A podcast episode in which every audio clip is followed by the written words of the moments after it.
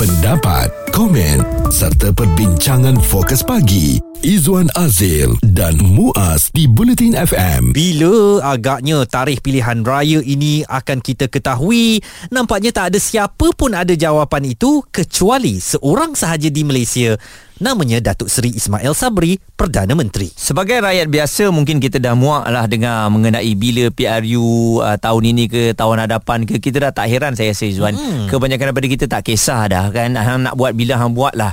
Yang paling penting kebajikan kita ni. Kebajikan kita nak dijaga uh, urusan banjir yang bakal kita hadapi nanti uh, naklah uh, sampai on time apa semua bantuan tersebut. Hmm kalau ditanya pada survey itulah yang keutamanya. Betul. Dan sekarang ni uh, tekanan terus diberikan oleh AMNO terutamanya untuk segera mengadakan pilihan raya. Kata depa sempat lagi ni sempat lagi. Banjir mai nanti ujung bulan 11 ujung awal bulan 12 lagi.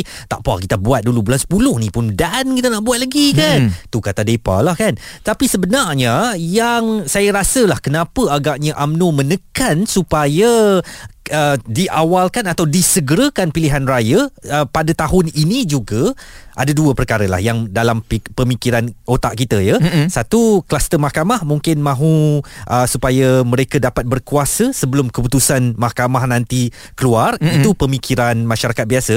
Dan kedua ini berkenaan dengan forecast atau jangkaan uh, Bank Dunia bahawa tahun hadapan akan berlaku kemelesetan ekonomi dan apabila kemelesetan ekonomi berlaku ia memang sememangnya bukan masa yang baik untuk melakukan pilihan raya. Timbalan Presiden PAS Datuk Seri Tuan Ibrahim Tuan Man secara peribadi bersetuju penetapan tarikh pilihan raya umum secara automatik selepas genap mandat 5 tahun. Saya setuju bahawa tempoh pilihan raya ni kita harus dapat ditentukan lebih awal supaya kita tidak jadi duk uh, duk tengok dalam air pinang tiap-tiap hari kan uh, bila pilihan raya. Jadi secara peribadi saya sangat setuju bahawa tempoh pilihan raya satu penggal mesti di, di, diketahui uh, oleh semua uh, parti-parti politik. Dia tahu bila parlimen perlu dibubar ya, walaupun dia jadi hak kepada Perdana Menteri dan Kabinet untuk menentukan bila tarikh pilihan raya bila dengan persetujuan Tuan Agong.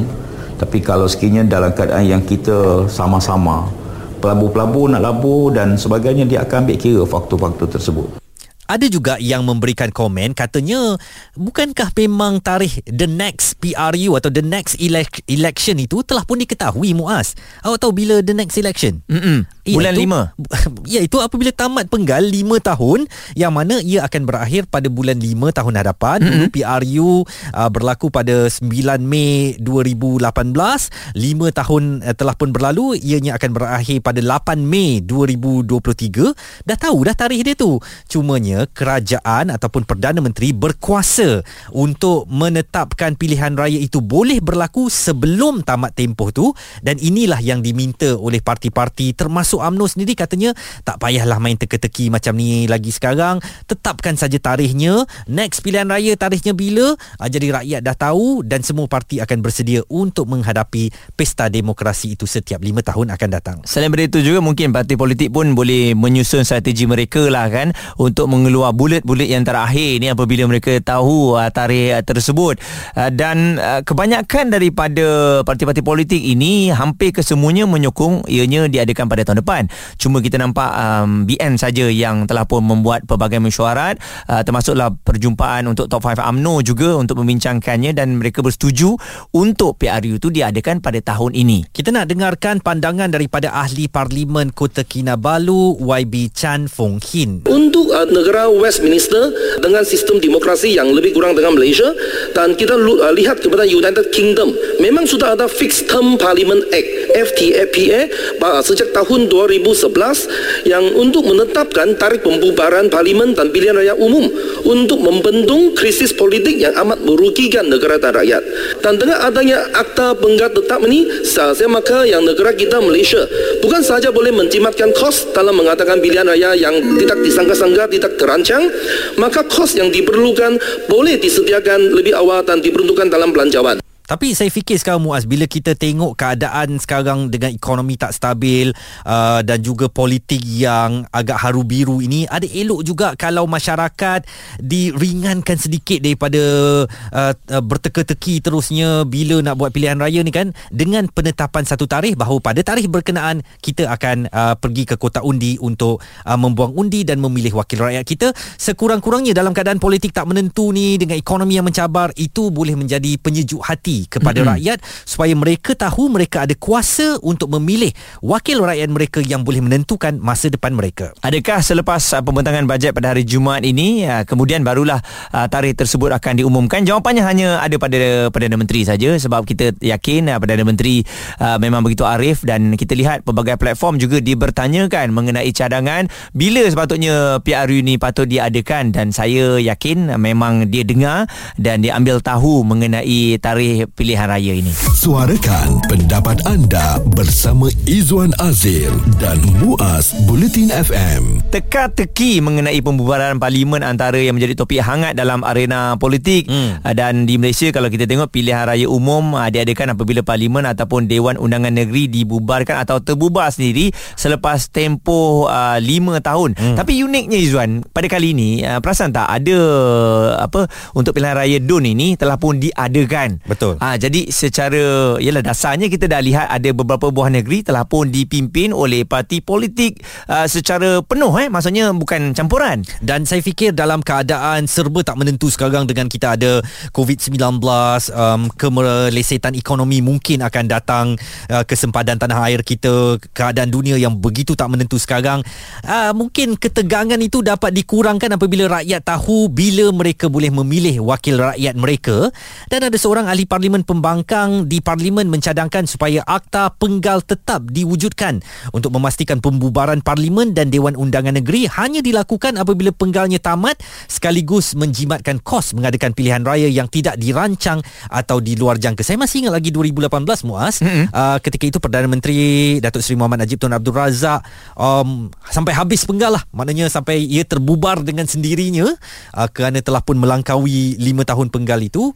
Dan apakah ini wajar menjadi amalan mm-hmm. atau mungkin setengah parti politik itu yang menguasai kerajaan pada mana mana penggal boleh katakan bahawa baiklah pada lima tahun akan datang pada sedik, uh, uh, apa hari yang demikian tarikh yang demikian ini kita akan adakan pilihan raya.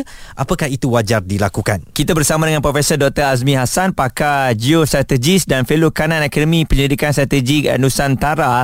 Prof uh, mungkin waktu ini uh, seperti Izwan katakan tadi bila kita tarik sampai habis ataupun um, tarikh itu dirahsiakan adakah ini merupakan strategi untuk parti politik ataupun siapa yang memimpin negara kita untuk memenangi pilihan raya akan datang tarikh pilihan raya itu digunakan sebagai uh, manfaat kepada kerajaan yang memerintah pada ketika ini. Dan kalau kita lihat uh, riak muka Perdana Menteri sekarang kita suka nak menggagak bila bila tarikh pilihan raya. Jadi itu adalah manfaatnya. Dan bagi saya lah Muaz, kalau Izwan tadi dia dia saya rasa dia tak bersetuju Tapi bagi saya ia dia satu perkara yang amat menarik bagi saya lah sebagai hmm. analisis politik. Hmm. Bila tarikh pilihan raya itu? Kalau tarikh pilihan raya itu dah tetap 5 tahun 5 tahun, dia dia kurang menarik sikit lah. Ah, baik. Uh, kami nak tarik perhatian uh, Profesor kepada apa yang diperkatakan oleh uh, Speaker Dewan Rakyat Tan Sri Azhar Harun uh, dan ini apa kata beliau. Secara praktikalnya lah uh, fixed term ni agak baik kerana saya pernah di SPR. Uh, ini secara praktikal ya, bukan secara politik. Ha? Secara praktikalnya SPR saya waktu tu saya lebih suka kalau fixed term sebab bila fixed term SPR boleh bersedia. Kita boleh tengok polling station, kita boleh mula earmark sekolah mana, kita boleh mula sewa hall.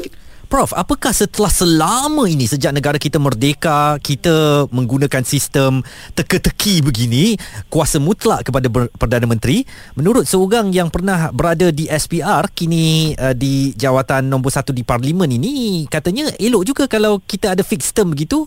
Bagaimana sambutan Prof? Uh, ya memang betul. Uh, kalau di pandangan SCR untuk memudahkan kerja mereka memang sepatutnya dia adakan fixed term. Kita ambil contohlah UK umpamanya. Uh, mereka sama, sama kita ikut sistem UK. Pernah satu ketika bermula 2010 mereka adakan fixed term.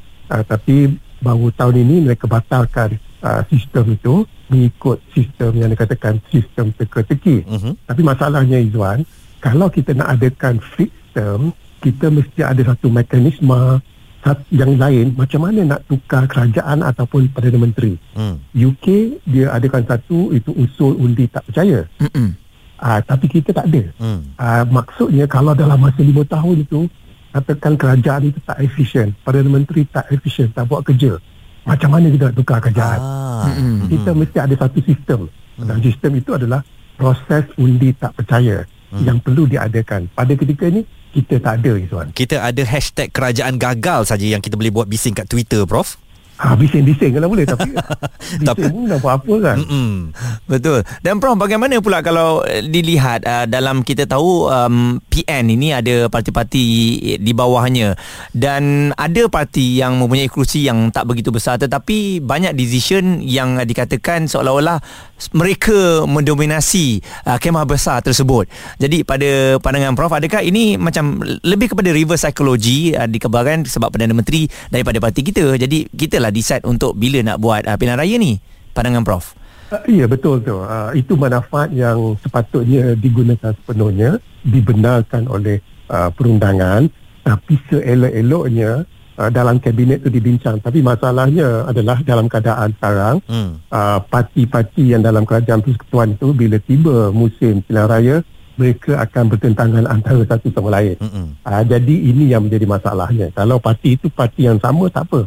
Mereka berbincang dalam kabinet. Hmm. Uh, tapi sekarang itu yang uniknya pada ketika ini. Ketika mana Perdana Menteri mempunyai hak uh, atau prerogatif untuk menentukan tarikh pilihan raya ini uh, Prof, sekarang kita dah mula kata Perdana Menteri mesti bincang dalam kabinet dahulu. Apakah itu memberi satu isyarat kepada rakyat bahawa Uh, kerajaan yang ada sekarang ni hmm, sampai uh, hak yang sepatutnya Perdana Menteri ada atau miliki itu sendiri kena dibawa kepada kabinet dan ia menunjukkan bahawa ia bukan satu kerajaan yang kuat Prof.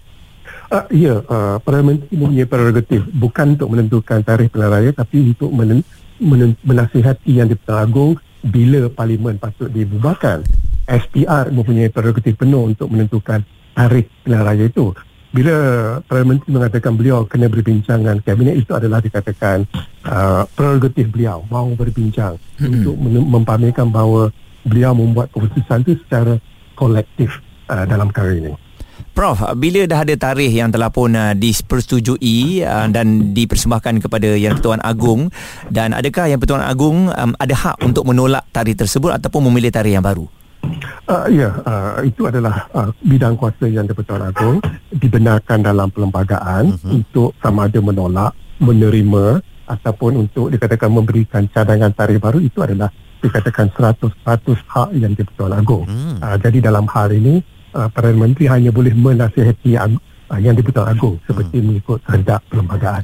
Jadi sekalipun lima top 5 UMNO ini telah pun bersepakat supaya pilihan raya diadakan tahun ini, jika Istana Negara menolak, maka itu memang menjadi hak mutlak Seri Paduka Baginda Yang di-Pertuan Agong ya Prof? Ya betul. Uh, yang di-Pertuan Agong mempunyai dikatakan hak 100% uh, dalam tiga cadangan yang dikatakan alternatif itu. Jadi uh, kita tidak boleh mempertikaikan uh, kuasa yang diberikan oleh Yang di-Pertuan Agong dalam perlembagaan kita. Profesor Dr. Azmi Hassan, pakar geostrategis dan fellow kanan Akademi Penyelidikan Strategik Nusantara memberikan jawapan jelas kepada kita bahawa sekalipun didesak oleh mana-mana parti supaya segera diadakan pilihan raya tetapi menjadi hak uh, Duli Yang Maha Mulia Seri Paduka Baginda Yang di-Pertuan Agong untuk membuat keputusan menerima atau menolak cadangan yang dibawa Perdana Menteri. Saya yakin drama ni takkan habis selagi belum ada tarikh yang akan ditetapkan. Uh, jadi kita sebagai rakyat biasa uh, tunggu dan lihatlah part- Letih lah. Mem- memang menunggu tu meletihkan tetapi saya rasa lebih bagus kita mengadili dan juga kita sekarang ni melihat mana satu um, parti yang yang kita rasa boleh memimpin negara kita Uh, begitu juga dengan ahli parlimen nanti yang menjadi pilihan anda kan ada orang ni silent voters Aizwan uh, dia tak cakap banyak dekat uh, Instagram ke media sosial tapi dia relax dia tengok mana-mana yang dia nak um, pilih nanti dia akan pilih Suara komuniti anda. Fokus pagi. Izwan Azil dan Muaz di Bulletin FM.